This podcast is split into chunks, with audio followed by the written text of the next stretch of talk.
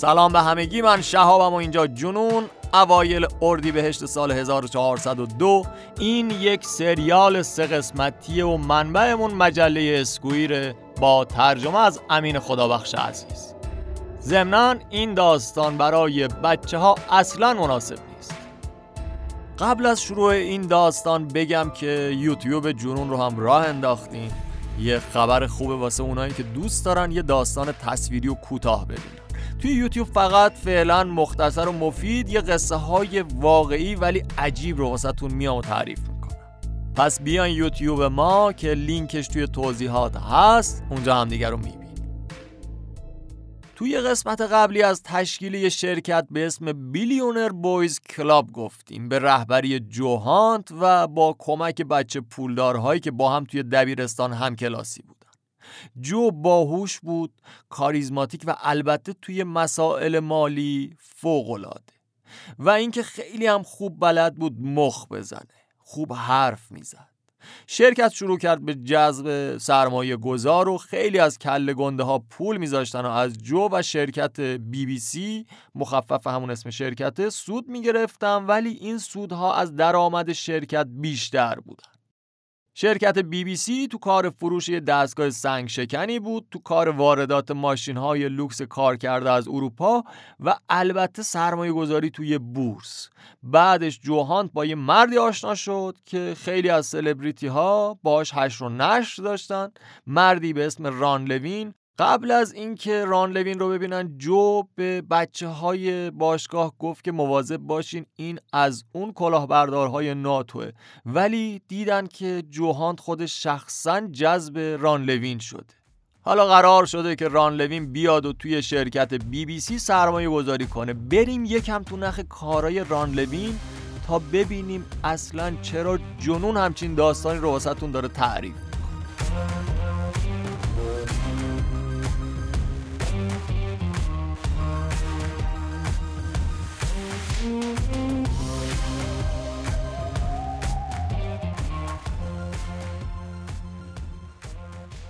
ران لوین دانشگاه هاروارد درس خونده. نه مدرسه هاروارد مثل اینا دانشگاه هاروارد. خیلی باهوشه. با آیکیو 186 با شاگرد ممتازی از اون دانشگاه مدرکش رو می‌گیره و میاد بیرون. چند سال قبلش 200 هزار دلار بهش ارث می‌رسه.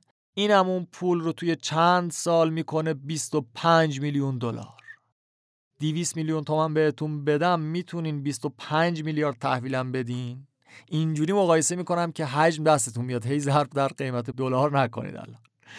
ولی قصه نخورین. ما عوض شرافت داریم ها؟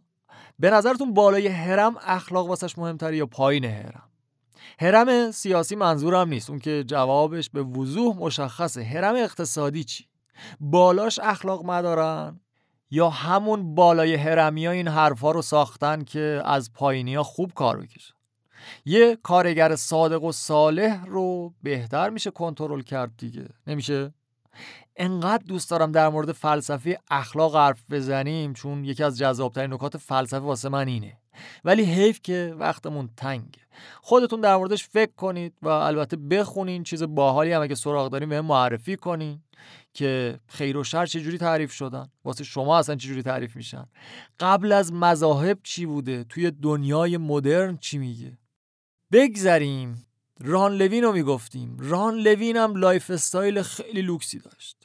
چندین لول از این بچه بوچه ها بالاتر بود. کسی نمی‌دونست دقیقا از کجا و با چه شغلی داره پول در میاره. ولی جای خوب شهر یه خونه دوبلکس خیلی خوب داشت. کلا توی دهک های خیلی بالای جامعه بود. ولی همه می‌گفتن کلاهبردار و گیرم نمیافتاد. به قول ما ایرونیا دوز نگرفته چیه پادشاست دوزی که دستگیر نشه پادشاهی می‌کنه دیگه. لوین کلاهبرداری رو مثل یه هنر می‌دید. می‌گفت کار هر کسی نیست. یه استعداد ذاتی می‌خواد که باید اونم پرورش بدی. بعد باید خوب مذاکره بکنی. مذاکره کلید اصلیه. با اعتماد به نفس بالا و خیلی هم حال می‌کرد که به دستاورداش افتخار کنه. یه پنت هاوس خیلی خفن داشت. توی یک محله خیلی خفن به اسم پک درایو حداقل یک میلیون دلار میارزید این خونش. اما لوین این ساختمون رو از یه پیرزنی که اینجا رو ارث برده بود صد هزار تا خریده بود. اونم فقط با یک بار مذاکره. به پیرزنه میگه شوهر مرحوم شما این خونه رو سی سال پیش چند خریده؟ پنجاه هزار تا. من الان دارم دو برابرش رو بهتون میدم. صد هزار تا. ولی ارزش خونه چقدر بود؟ مثلا اون موقع 800 هزار تا میارزید. ران لوین 42 ساله بود. یه خدمتکار سیاه پوست خانم داشت. می‌گفت این خانم خدمتکار و شوهرش خانواده فداکاری هستن که زندگیشون رو وقف خدمت به من کردن و قبلش هم به مادر بزرگ خدا بیامرزم خدمت می‌کرد ولی داشت دروغ می‌گفت. از این خالی بندای زبل بود. این زن و شوهر رو کلا دو سال بود که میشناخت. دهنشون هم سرویس کرده بود. ران لوین طبق یک سری گزارش ها به شدت نجات پرست بوده از سیاها خاورمیانه یا و کلا آسیایی ها خیلی خوشش نمی اومد سر این زن و شوهر سیاپوست هم کلا گذاشته بود. توی یک مهمونی این مرد بارتندر بوده. میگه بیاید ماشین رولز رویس منو بردارید می‌خوام بهتون حال بدم زیر قیمت بخرید. اینا کل پسندازشون رو میدن. ران لوین می‌گفته که دلم نمیاد ماشینمو بفروشم. ماشین محبوبم. زن و شوهر سیاپوس گفتن پس پول ما رو بده ولی لوین از پولم نمی‌تونسته دل بکنه زن با گریه و زاری میره پیش ناپدری ران لوین. با بدبختی و خاک برسری 20 هزار تا می‌گیره ولی مثلا نصف پولشون رو تونسته زنده بکنه. بعدم که لوین میاردشون تو خونش میشن پیشکار آقا یه وکیلی که وکالت ران لوین رو توی چند تا از پرونده ها قبول کرده میگه ران یکی از فوق ترین و پیچیده ترین شخصیت هایی بود که توی زندگیم دید. خود لوین هم چند تا از شیرینکاریهاش که توی زندگیش کرده بود رو هی این اونور تعریف می‌کرد. البته حواستون باشه خلوص راست و دروغ حرفاشو نمی‌شد فهمید. ممکنه کاملا خیالی باشن ممکنه کاملا واقعی باشن یا ترکیبی از هر دو. کلاهبردار بوده دیگه. خیلی خیلی گرم و خوش صحبت هم بود.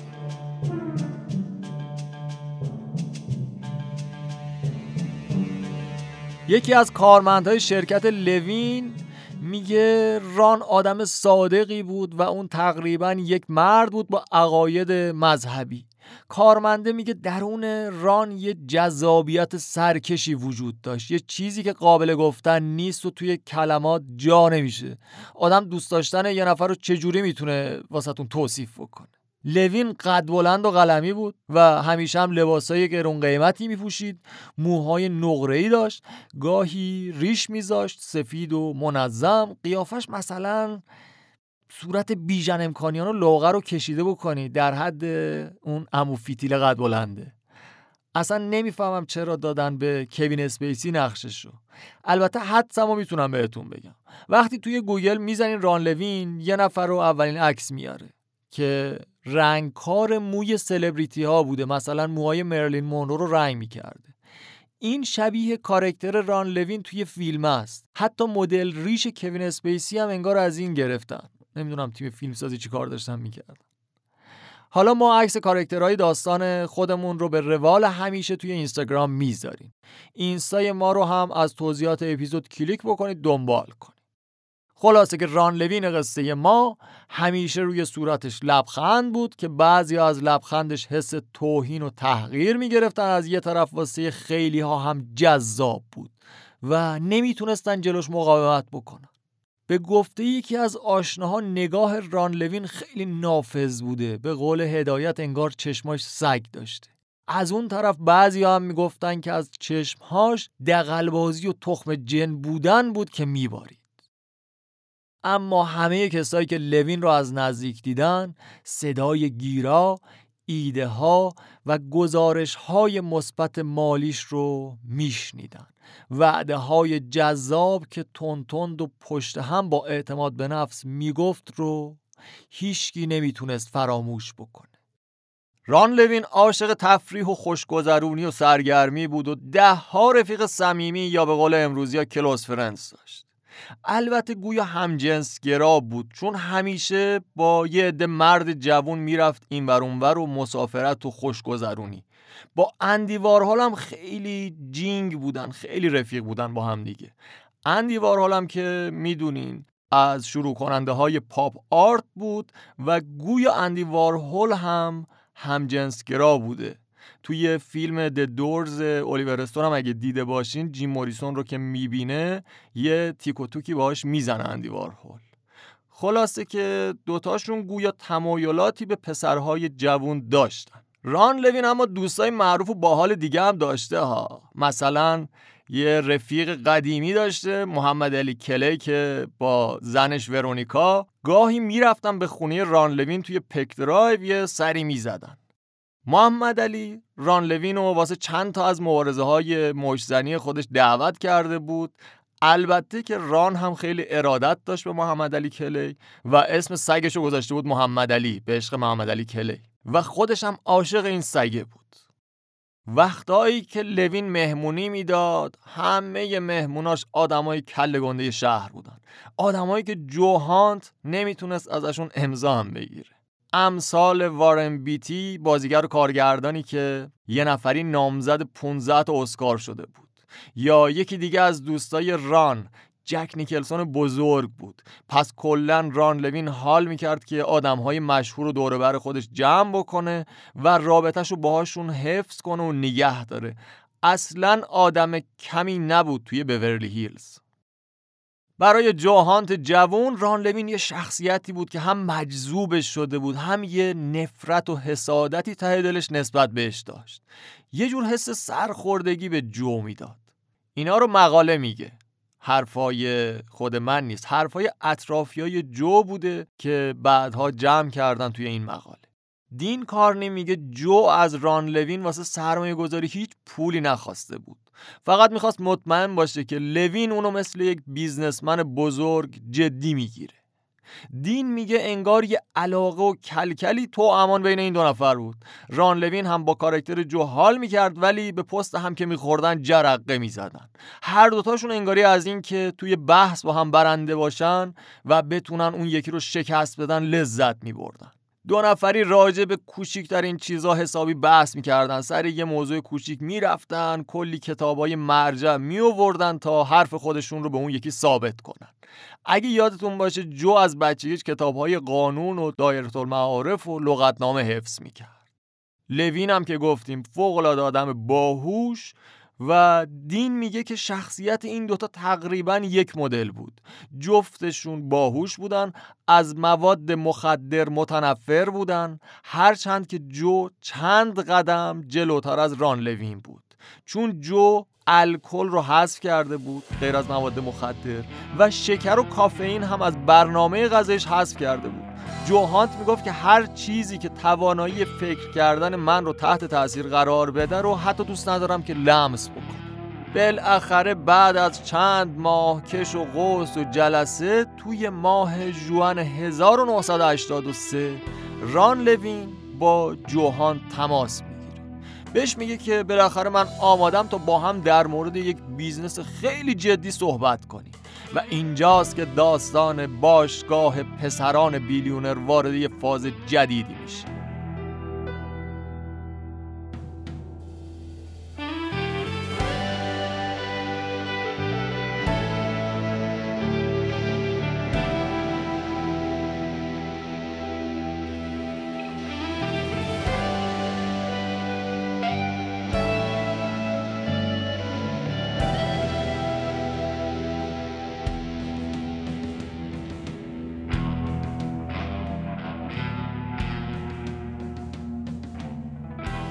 شاید یکی از عجیب ترین شاهکارهای ران لوین قرارداد بستن بود با کانال های خصوصی تلویزیونی.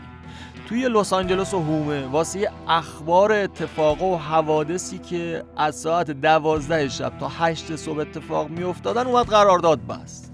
یه برنامه در شهرطوری بود. دیدین که توی تلویزیون ایران.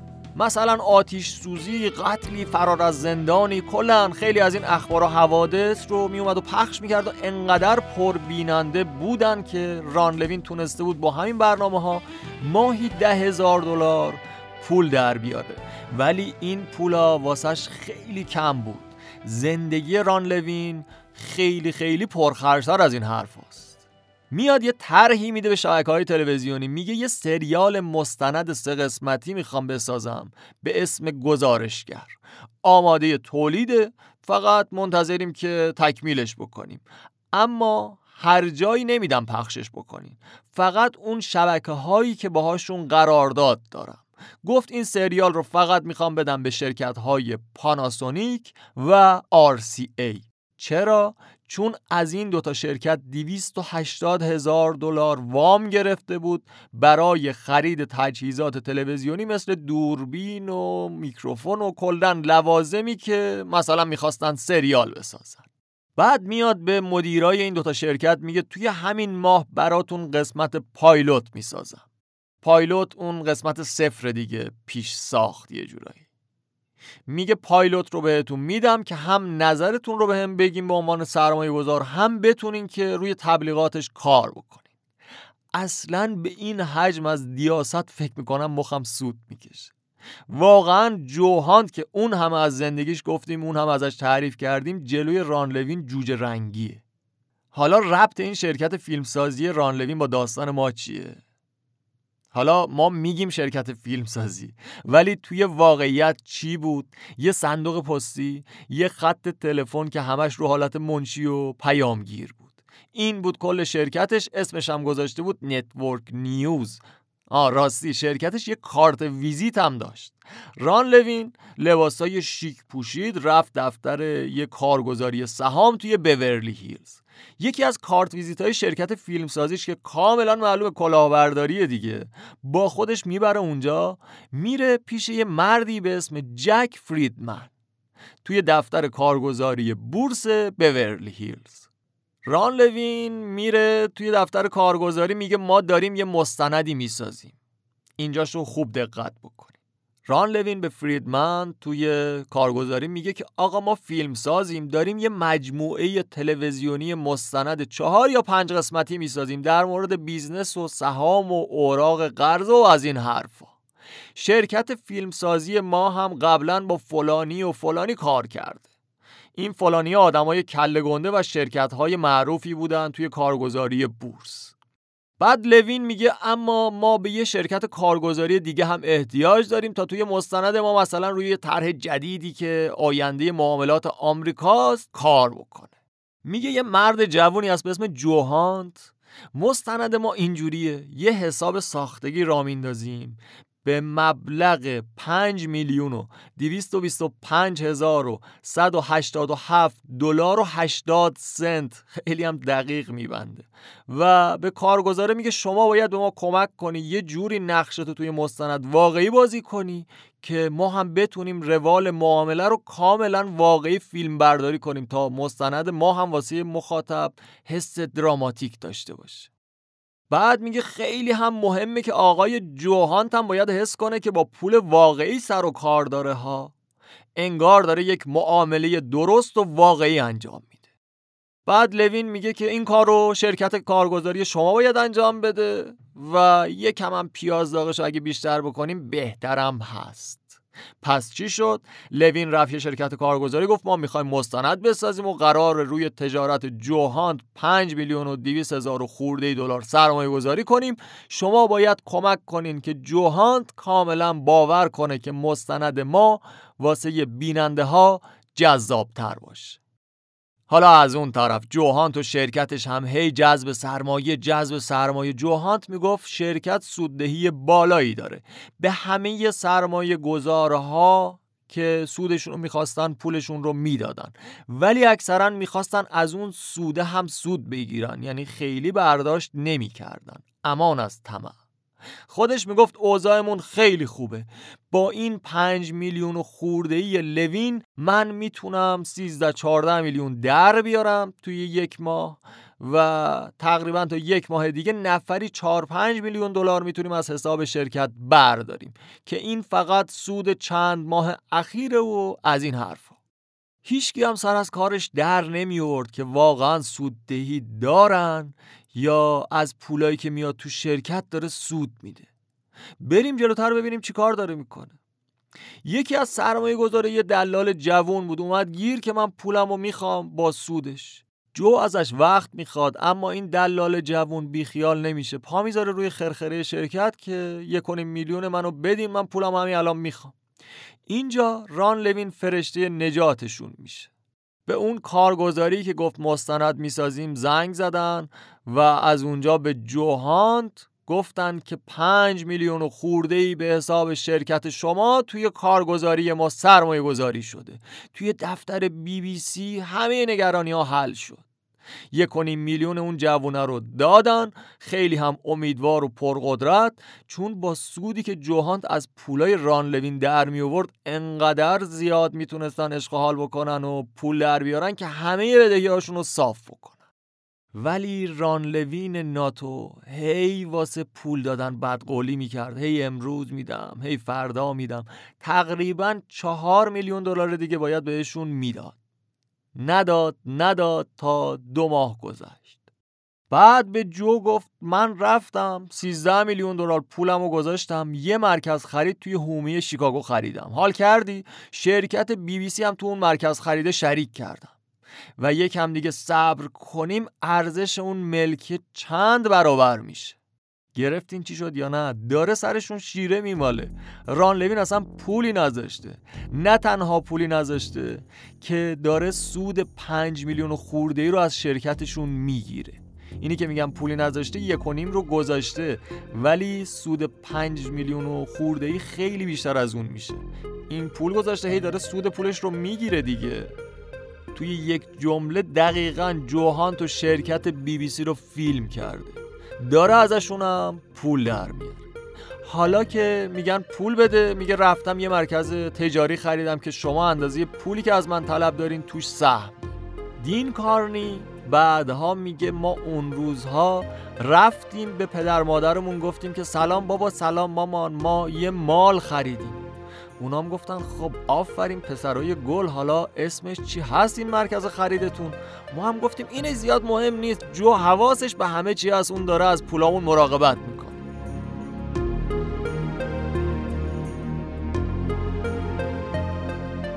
جوهاند می‌بینه هی ماها پشت هم میگذرن. نه خبری از پول ران لوین شد نه از مرکز خرید. در حالی که این شرکت بی بی سی داره به ران لوین سود میده واسه پنج خورده میلیون سرمایه گذاری توی شرکت. اواخر سال 1983 جو هانت ران لوین رو تحت فشار می‌ذاره تا رسیدی سندی چیزی از پولها بهشون بده.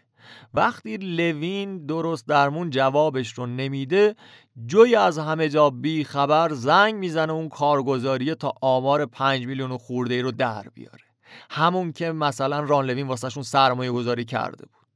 اون بند خدا فریدمن که گفتیم میگه که به به آقای هانت چه خبر اون مستند رو بالاخره پخش کردین یا نه؟ جو هانت هیچی نمیگه. سکوت مطلق. کارگزاره انگاری اون طرف از صدای نفسهای جو یه چیزایی می‌فهمه. میگه شما که می‌دونستی اون پول واقعی نیست درسته؟ بعد از یه مکس طولانی که فقط خدا می‌دونه چی تو سر جوهانت میگذشت و چه حالی داشت میگه که آره بابا آره معلومه که می‌دونستم. خودم کامل تو جریانش بودم.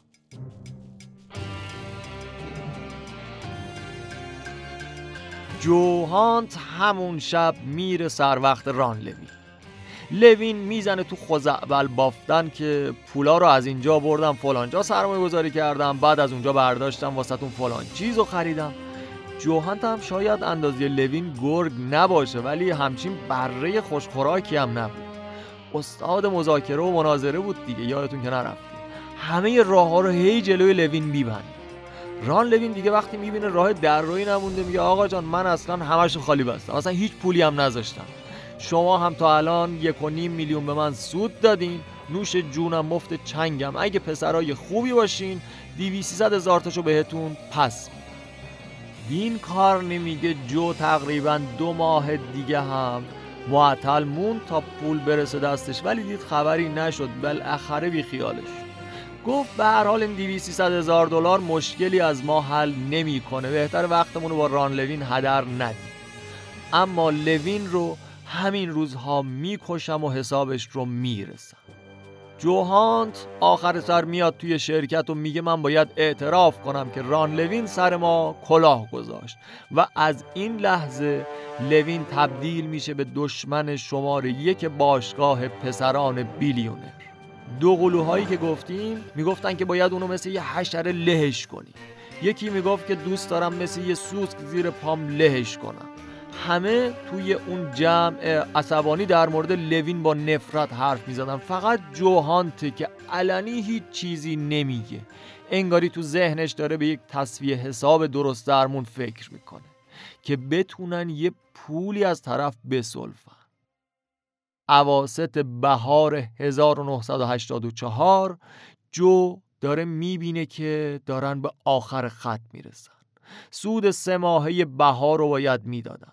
150 نفر سرمایه گذار که منتظرن سودشون رو بگیرن. چندین میلیون دلار سود باید می‌دادن. تازه هزینه های اضافی شرکت بی بی سی هم خودش ماهی 4 یک دهم میلیون دلار بود. پروژه دستگاه سنگ شکن داره شکست می‌خوره چون دیگه پولی ندارن که مواد اولیه بخوان بخرن. انحصار فروش دستگاه سنگ شکن داره از دستشون در میاد. یه رقیب داره میره پای معامله که دستگاه های سنگ شکن رو از جین براونینگ بگیره. کاخ رویاهاشون داره بد جوری فرو میریزه. جوهانت بازم سعی می‌کنه مدیریت بحران کنه و اقلا کنترل شرکت رو تو دستش نگه داره. اولین قدمش اینه که افراد معتمد و حلقه نزدیک رو نگه میداره و بقیه رو میفرسته توی هاشیه اونهایی که زیاد سوال میپرسیدن یا یکم به جو شک و تردید داشتن رو می‌ذاره دورتر از خودش. بین دو قلوها تام که مشتاقتر بود و کمتر به جزئیات توجه می‌کرد به جو نزدیکتر میشه. از اون طرف دیو که همیشه به همه چیز مشکوک بود و به حرفای جو خیلی گیر می‌داد و سخت باور می‌کرد شده بود سوژه سخنرانی های انگیزشی جو. جوهان توی صحبتاش وقتی می‌خواست یه آدم منفی رو مثال بزنه با انگشت به دیو می اشاره می‌کرد که مردی که هیچ وقت پیشرفت نمی‌کنه همش رو به عقب نگاه می‌کنه. و حرفای جو هم نافذ و تاثیرگذار بود تا اونجایی که همون روزا بین دوتا داداش شکراب شد. دوتا برادر دوقلو قهر کردن و دیگه با هم دیگه حرف نمی‌زدن. بین سی نفر اعضای اولیه و هسته مرکزی شرکت بی بی سی حالا اعضای ارشد شده بودن 16 نفر تقریبا نصف. بعضیا به اجبار خانوادهشون از بازی خارج شدن. بعضیاشون هم دیگه اینجای داستان واقعا از جوهان ترسیده بودن. دیگه هیچ اعتمادی وجود نداشت. جوهان بازم سعی می‌کرد سکان کشتی طوفان زده رو به دست بگیره. این آقای کاووسی می‌رفت و نطق می‌کرد که بی بی سی خونواده منه و اعضای شرکت مثل بچه های من هستن. برادرم نه ها بچه ها و یه آینامه جدید می‌ذاره یه قانون می‌ذاره. قانون اول این بود که هرگز و اصلا و ابدا واسه کاری که قبلا انجام دادین احساس پشیمونی نکنید قانون دوم هم این بود. اگر همه حقیقت رو می‌دونید اشکال نداره. حالا یکمش هم دروغ بگید.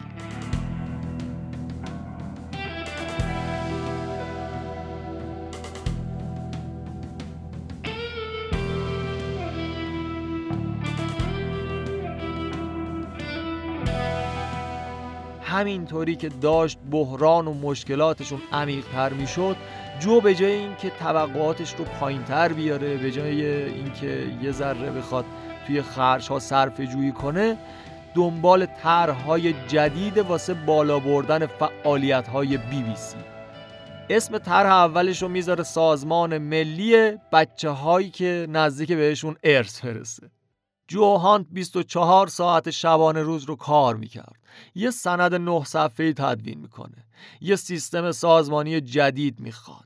جوهانت یه نقشه بزرگ مثلا دو متر تو دو متر خورده ای از زمین رو توی اتاق کنفرانس میده با سنجاقای رنگی می‌زنن به دیوار. بعد اون جاهایی که فکر می‌کنه شرکت بی بی سی باید شعبه بزنه رو با سنجاق نشون می‌کنه. هنگ کنگ، هامبورگ، ریو حتی یک دفترچه درست می‌کنه که بتونه به کل شهرهای دنیا مسلط باشه و ویژگی های شهرها توش دستبندی می‌کنه. کدوم کشور بدهکاره کدوم طلبکاره و این دقیقا زمان جنگ ایران و عراقه. جوهانت خیلی هم جغرافیاش خوب بوده ها. مثلا چجوریه واسه اکثر ما شیلی و پرو و اوروگو انگار مثلا یه شکلن. غربی هم در مورد خاورمیانه اینجوری فکر می‌کنن دیگه. ایران و عراق و عربستان و افغانستان یکی واسهشون. حالا امارات و قطر رو نبینین این اواخر با توریسم تونستن یه ذره خودشون رو جدا کنن. ولی حتما شنیدین ایرانی های مهاجر میگن آمریکایی فکر کنم ما سوار شطور میشیم. لام و ما به هیچ جای هیچ کجا نیستیم. فقط خودمون رو داریم. بیاین یه ذره سعی کنیم با هم مهربونتر باشیم. هشتگ پند اخلاقی. خلاصه با اینکه سال 1984 که داستان ما داره اتفاق میفته اینترنت این شکلی نبود. ولی جوهانت خیلی کامل می‌دونست ایران کجاست زبونش فارسیه توی یک جنگ یک انقلاب رو پشت سر گذاشته. حتی وقتی اول کارش توی بورس شیکاگو بود با اسم جوگامسکی اگه یادتون باشه اپیزود اول. عرب ها انگاری کم اذیتش می‌کردن ولی ایرونیا خیلی هواشو داشتن.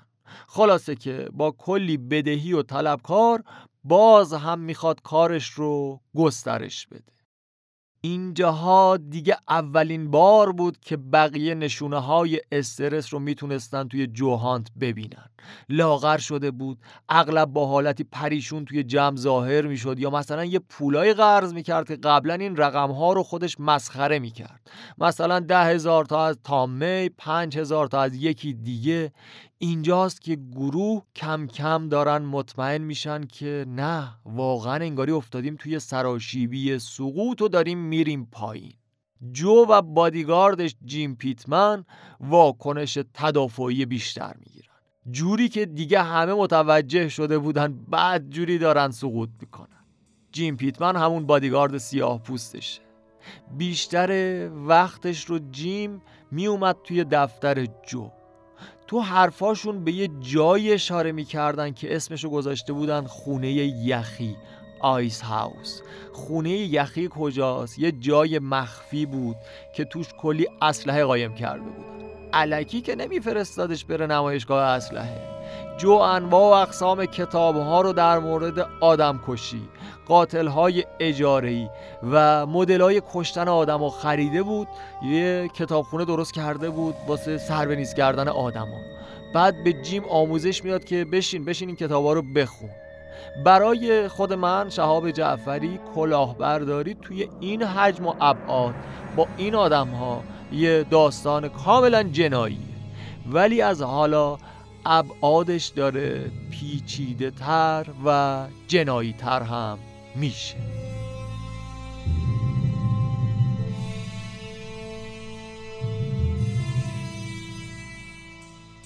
اولین نشونه ها دارن ظاهر میشن از مسیر خطرناکی که جو داره واردش میشه. مثلا یه آزمایشگاهی بود که کارشون چی بود؟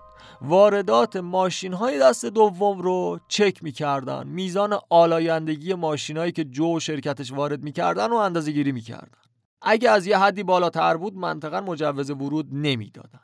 وقتی آزمایشگاه می‌خوان که بی ام و پرشه ها رو تست کنن جو قاطی می‌کنه عصبی که اصلا شما در حدی نیستین شما می‌خواین کار ما رو عقب بندازین.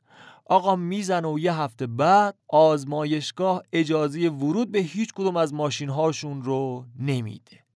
یه شب توی ماه مارچ بچه های بی بی سی هرچی میگردن نمی‌تونن جوهانت رو پیدا کنن. فرداش میاد توی دفتر شرکت و گزارش میده که با جیم پیتمن دیشب رفتیم با مسلسل آزمایشگاه رو بستیم به رگبار و این تازه شروعش بود. هدف بعدی شلیک ها و گلوله هاشون آدم ها بودن. جو گهگداری یه شیشه جلوی دستش بود. به بقیه می‌گفت خیلی مواظب باشین دستتون به این شیشه نخوره. تو این شیشه ترکیبی از DMSO دیمتیل سولفوکساید و استریکنین. دستتون به این محلول مواظب باشین نخوره چون تماسش با پوست باعث حمله قلبی و مرگ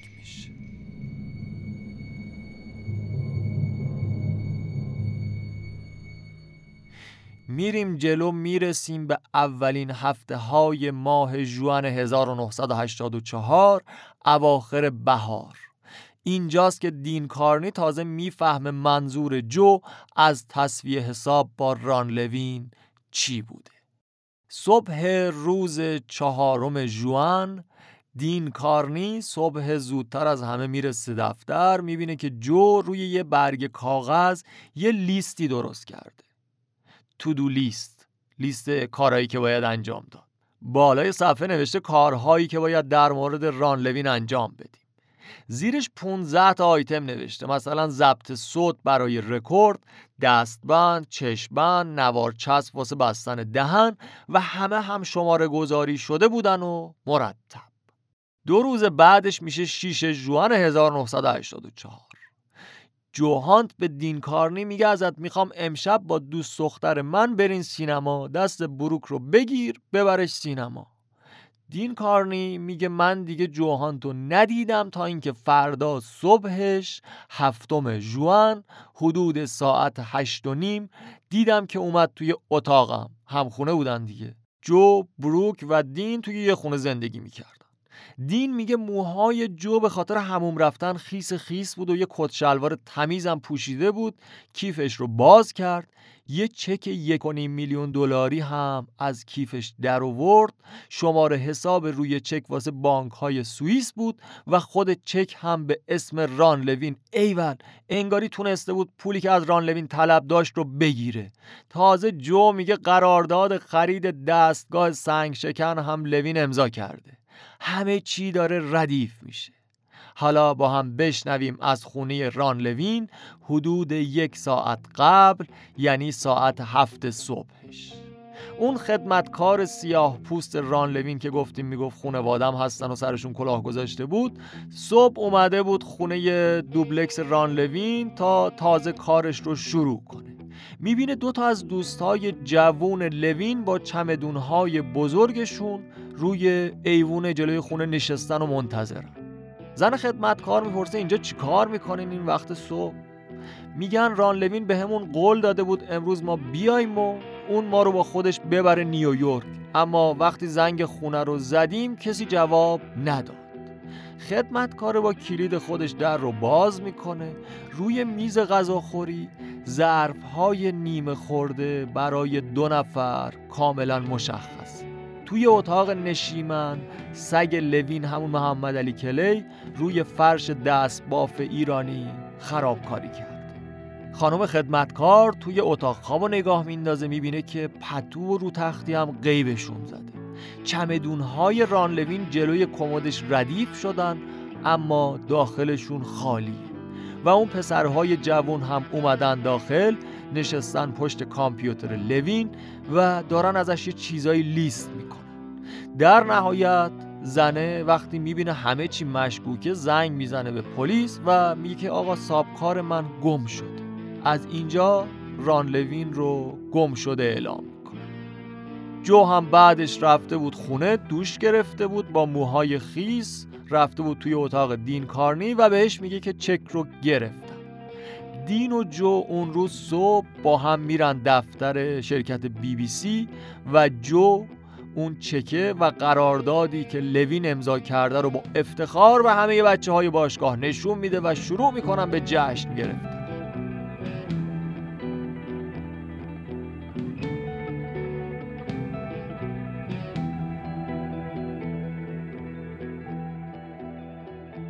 چک برای بانک های سوئیس بود دیگه گفتیم. جو به یه بانک آمریکایی زنگ می‌زنه تا ببینن چقدر طول می‌کشه که یه چکی که از بانک سوئیس بود رو بتونن نقد کنن. بهشون میگن حدودا سه هفته طول می‌کشه.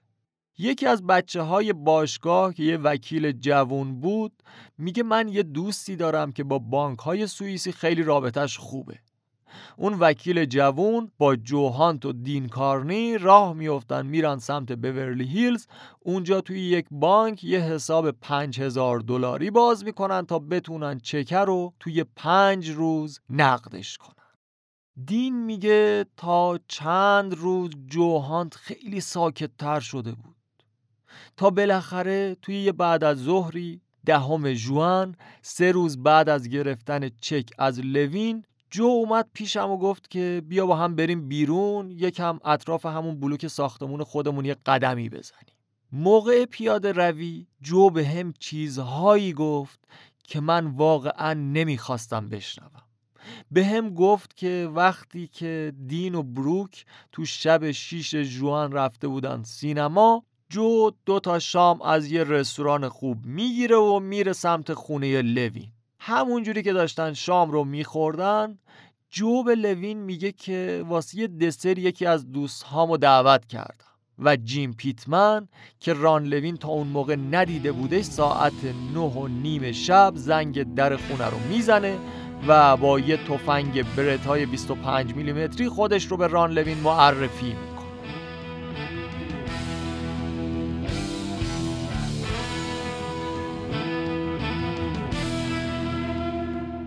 جو میگه ترسیدم وقتی ران لوین تفنگ رو می‌بینه دیگه همکاری نکنه. پس نشستم واسش توضیح دادم که من به چند تا آدم خطرناک بدهکار شدم و وقتی این آدم های خطرناک اومدن که پولشون رو از من بگیرن من بهشون گفتم 4 5 میلیون از لوین طلب دارم و اونام بهم وقت دادن که همون شب بدهیم رو صاف کنم و زندگیم رو نجات بدم.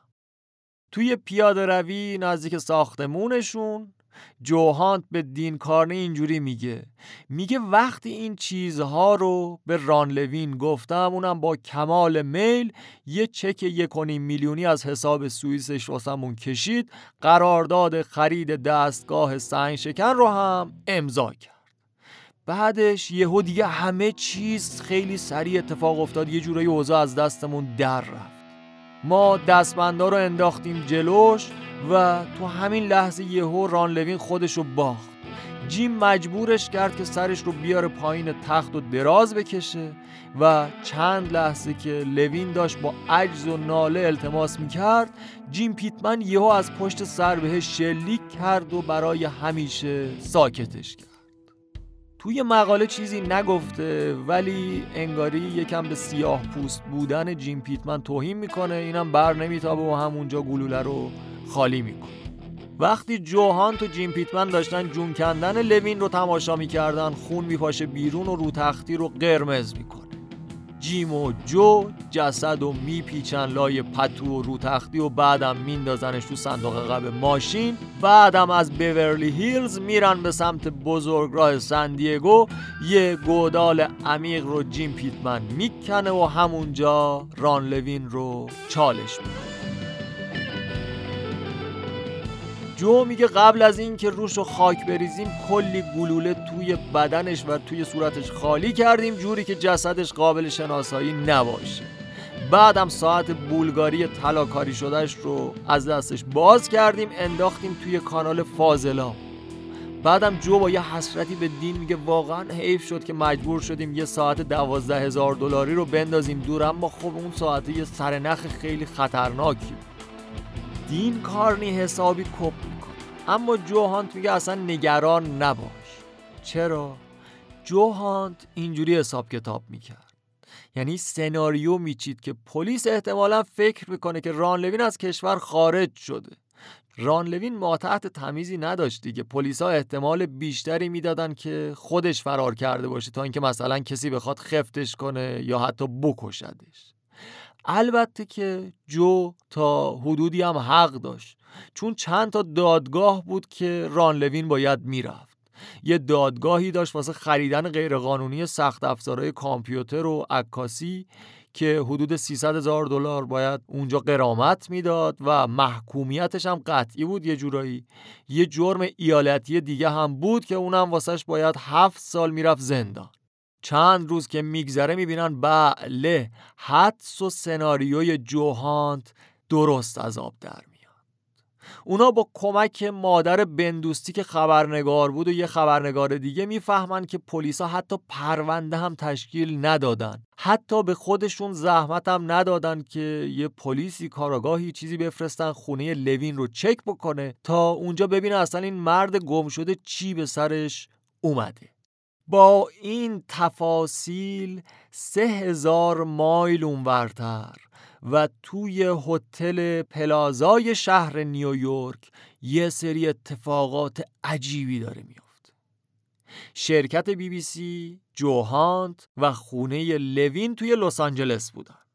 همون روزا داره یه سری اتفاقات عجیب توی نیویورک سیتی میفته اتاق 1701 هتل پلازای نیویورک یک مهمون عجیب و غریب داره. آقای ران لوین توی هتل اتاق گرفته. بله درست شنیدین. مهمون اتاق 1701 هتل پلازای نیویورک آقای ران لوینه که توی دو سه روز اقامتش دو هزار دلار خرج کرده.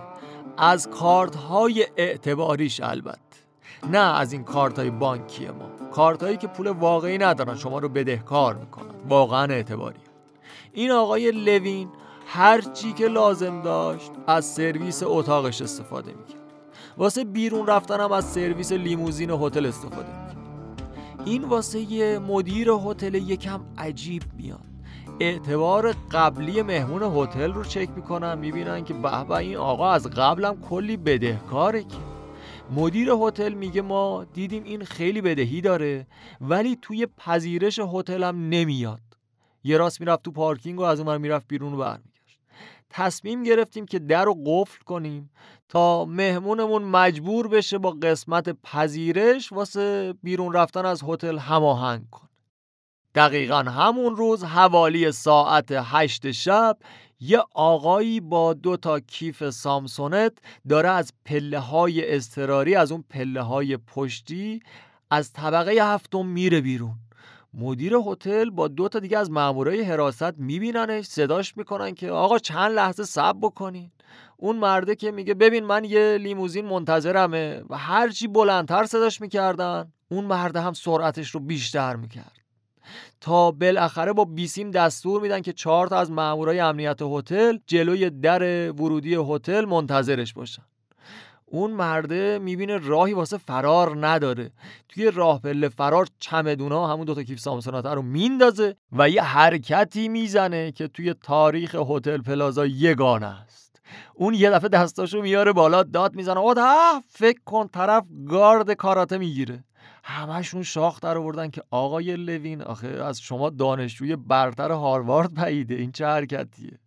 در نهایت دورش جمع میشن. مرده خودش دستاشو می‌بره بالا تسلیم میشه. حراست هتل می‌گیرن مرده رو دارن میبرنش پایین از پله ها میارن از وسط سالن لابی که دارن رد میشن طرف یعنی آقای لوین می‌خواد فرار کنه. دوباره میافتن دنبالش. توی پیاده روی دم هتل با هر بدبختی که شده میگیرنش دورش می‌کنن پنج شیش نفری میزننش زمین و به پلیس زنگ می‌زنن. و چند ساعت بعد خبر می‌رسه به جو هانت که بادیگاردش جیم پیتمن توی نیویورک بازداشت شده. اصلا ران لوین نبوده. جیم پیتمن بود خودشو به اسم لوین جا زده بود با کارت اعتباری اون رفته بود نیویورک که مثلا بگن ران لوین اینجا بود در عرض چند ساعت جیم پیتمن توی اداره پلیس منهتن شمالی توی نیویورک خودش رو رونالد لوین معرفی می‌کنه. اونجا ازش عکس می‌گیرن تشکیل پرونده میدن. جوهانت فردا بعد از ظهرش یه بلیت پرواز می‌گیره به سمت نیویورک تا جیم رو از بازداشت در بیاره. موقعی که جوهانت تو غروب 16 جوان برمیگرده لس آنجلس دین و بندوستی برای جو یه خبر خیلی بد دارن. انگاری که ران لوین واسه آخرین بار هم بهشون کلک زده. چون بانک جهانی سوئیس بهشون گفته که چک یک میلیون دلاریشون قرار نیست که نقد بشه و تقلبیه. پس هیچ پولی دستشون رو نگرفت و انگاری که اینها موندن و یه پرونده قتل. به غیر از دین کارنی تنها کسی که جو در مورد قتله باهاش صحبت کرده بود سومین زل تیمشون بود یعنی بندوستی یه جلسه استراری چهار نفره می‌ذارن. توی جلسه که تو جوهانت هست جیم پیتمن بندوستی و دین کارنی. دین کارنی پیشنهاد میده که ما موضوع رو باید به بقیه هم بگیم. توجیهش هم این بود که صداقت از بنیادها و اصول شرکتمونه. دین میگه در مورد فلسفه اولیه‌ای که اصلا باعث شد ما این باشگاه رو را بندازیم باید احساس مسئولیت بکنیم. جیم پیتمن میگه تا حالاش هم کسایی که از ماجرای قتل خبر دارن کم نیستن ها. این ماجرا رو نباید به بقیه بگیم. به نظر من راستم میگه. چیزی رو که کسی غیر از خودتون ازش خبر داشته باشین دیگه راز نیست. هشتگ سخن بزرگان. دین کارنی میگه ما نسبت به بچه هایی که رفیقامونن و دورمون جمعشون کردیم باید رو راست باشیم. ما از اونا و خونواده و دوستاشون پول گرفتیم. شکست خوردیم و هی بهونه تراشیدیم. ما باید مسئولیت همه اشتباهاتمون رو قبول کنیم. حتی اگر این اشتباه کشتن یک آدم باشه. حالا توی این مقاله جوری روایت شده که انگار دین و بن و بقیه کمترین نقش رو توی جنایت ها داشتن. توی فیلم سینماییش که سال 2018 دقیقا برعکسه. انگار بنیاد فری جوهانت رو سفارش داده که درست بکنن. بنیادش هم آخر قصه میگم واسه تو توی فیلم سینمایی جوهانت یه آدم ساده و سخت کوشه که بچه پول داره انگاری خرابش می‌کنه. حالا بریم جلوتر. خیلی کار داریم. هنوز ایرونی داستان وارد نشده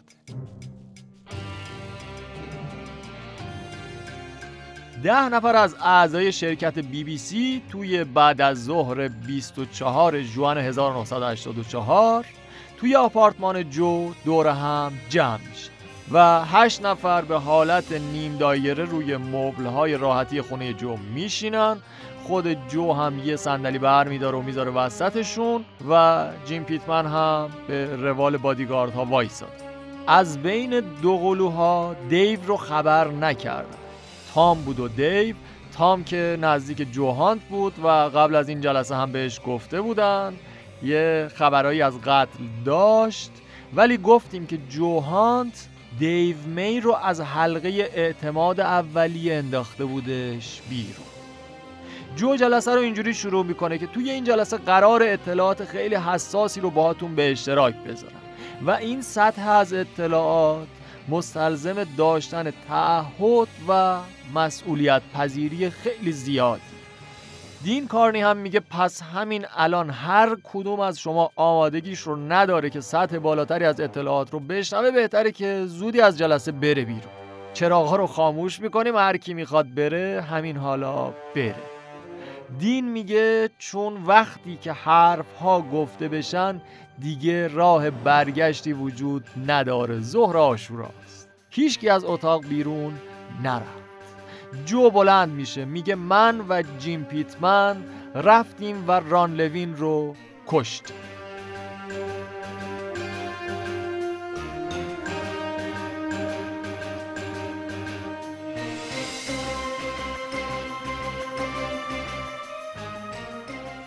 یادتونه گفتم حق با جیم پیتمن بود؟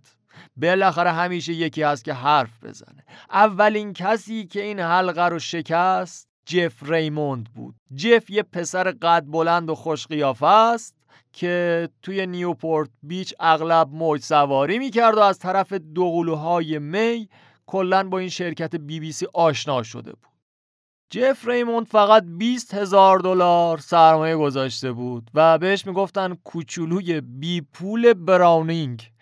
براونینگ هم خالق همون دستگاه سنگ شکن بود دیگه. جف ریموند شاید پول زیادی نذاشته بود ولی ارزشش رو توی باشگاه ثابت کرده بود. چون پدرش لوئیس ریموند متالورژیست معروف آمریکایی بود و قبول کرده بود که تست های دستگاه کارخونه جین براونینگ رو واسه‌شون حالا با قیمت مناسبی انجام بده. با همه این بحثا جف ریموند یکی از دوستهای نزدیک دیو می بود. یکی از شیش نفری که توی اون جلسه مخفیانه بهش اعتماد نکرده بودن و واسه اون جلسه خبرش نکرده بودن. روز 25 جوان جف موضوع رو بر میداره می‌ذاره کف دست دیو می. یکی از همون دوقلوها که مغزوب جوهاند بود. دیو هم وقتی خبردار میشه که یک آدم کشته شده یه راست میره و ماجرا رو واسه پدرشون تعریف می‌کنه. پدرشون هم همون آقای می که سوپر موفق بود و می‌گفت این دوتا پسر خونده ها وارثای من دو هفته بعد تامی اون یکی داداش دو قلوه میره ساختمون شرکت و کل کاغذای شرکت که اسمش توش هست رو بر میداره که سر به نیست بکنه. احمق فکر می‌کرد با برداشتن کاغذا همه چی پاک میشه. خلاصه دو قلوها با همدیگه دوباره چفت میشن و می‌خوان از باشگاه بیان بیرون. دو قلوها میرن پیش جین براونینگ و به اونم میگن. جین براونینگ میگه که خیلی هم واسم عجیب نیست. میگه با جوهان چند روز پیش جلسه داشتم و همینطوری که بعد از نهار داشتیم می‌رفتیم سمت ماشینامون من بهش گفتم که با شریکم یه ذره مشکل دارم و این حرفا. جو بهم گفت که می‌خوای واسط بکشمش. جین براونینگ به جوهانت میگه که معلوم فیلم زیاد می‌بینی ها. جو میگه حالا که جیم پیتمن رو پیش خودم دارم هر کی رو بخوام تو این دنیا می‌تونم بکشم. نهایت خرجش واسم یه دست کت شلوار و یه ماشین دیگه.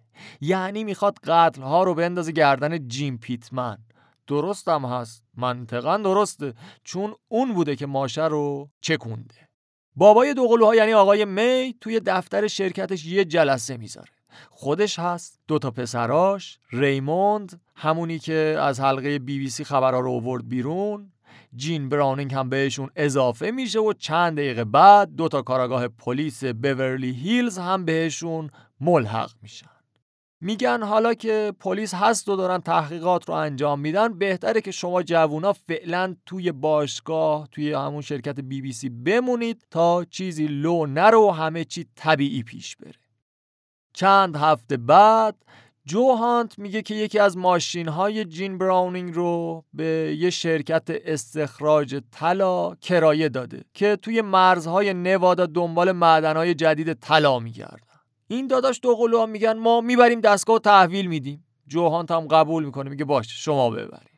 شب قبل از حرکت این دوتا داداش جو بهشون میگه یه سری از اسناد دفتری شرکت گم شدن. شما چیزی می‌دونین خبر دارین؟ دو قلوها بهش میگن نه والا ما خبر نداریم. چیا بودن حالا؟ جو بهشون میگه خیلی اسناد مهمی نبودن ولی وقتی بفهمم کی اسناد شرکت رو برداشته جفت دستاشو قلم می‌کنه. اسناد رو گفتیم تامی برداشته بود دیگه که مثلا اسمش توی شرکت نباشه. خلاصه دو قلوها راه میافتن برای سفر کاری به سمت نوادا. وقتی نیستن جوهان تو یکی دیگه از بچه های شرکت قفل آپارتمان دو قلوهای می رو میشکنن و میرن داخل خونشون دنبال اسناد گم شده دفتر میگردن. جوهانت پیامگیر تلفن دوقلوها رو چک می‌کنه تا ببینه با کیا تو ارتباط بودن که می‌بینه به به. یکی از تماس ها با پلیس بورلی هیلز بوده. باشگاه پسران بیلیونر از یه شرکت سرمایه گذاری دیگه تبدیل شده بود به یک فرقه خطرناک. یا ایمان میارید یا اگر کوچکترین خطایی کردین توی آتیش جهنم میسوزید. جو فرداش یه جلسه بین شرکای اصلی شرکت می‌ذاره برای حذف تهدیدهایی که باشگاه رو توی خطر میندازه. اولین تهدید دوقلوهای می بودن توی اون جلسه پنج نفر از بچه ها در مورد حذف این تهدید داشتن بحث می‌کردن. و جو هم می‌گفت که بهترین راه اینه که توی بزرگ راه که دارن بر میگردن با یه کامیون سنگین و بزرگ برخورد کنن. جوهانت و بادیگاردش جیم پیتمن بعد از ظهر فرداش دو قلوها رو توی صحرای موهاوی با موتورسیکلت و یه وانت بار تعقیب می‌کردن. ولی خب نتونستن نقششون رو عملی کنن.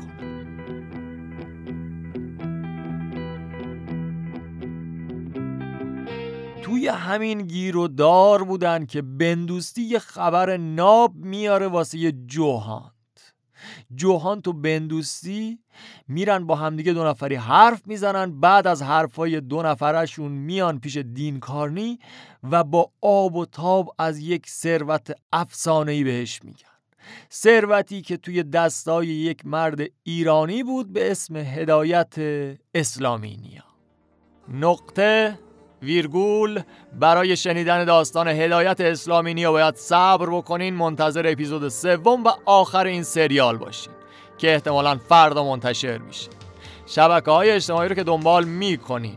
حالا درسته که قیافه ها و ظاهر کارکترها رو سعی می‌کنیم شبیه خودشون توصیف کنیم ولی شما تشریف بیارین اینستاگرام غیر از عکس کارکترها کلی محتوای دست اول دیگه هم هست می‌تونیم ببینیم.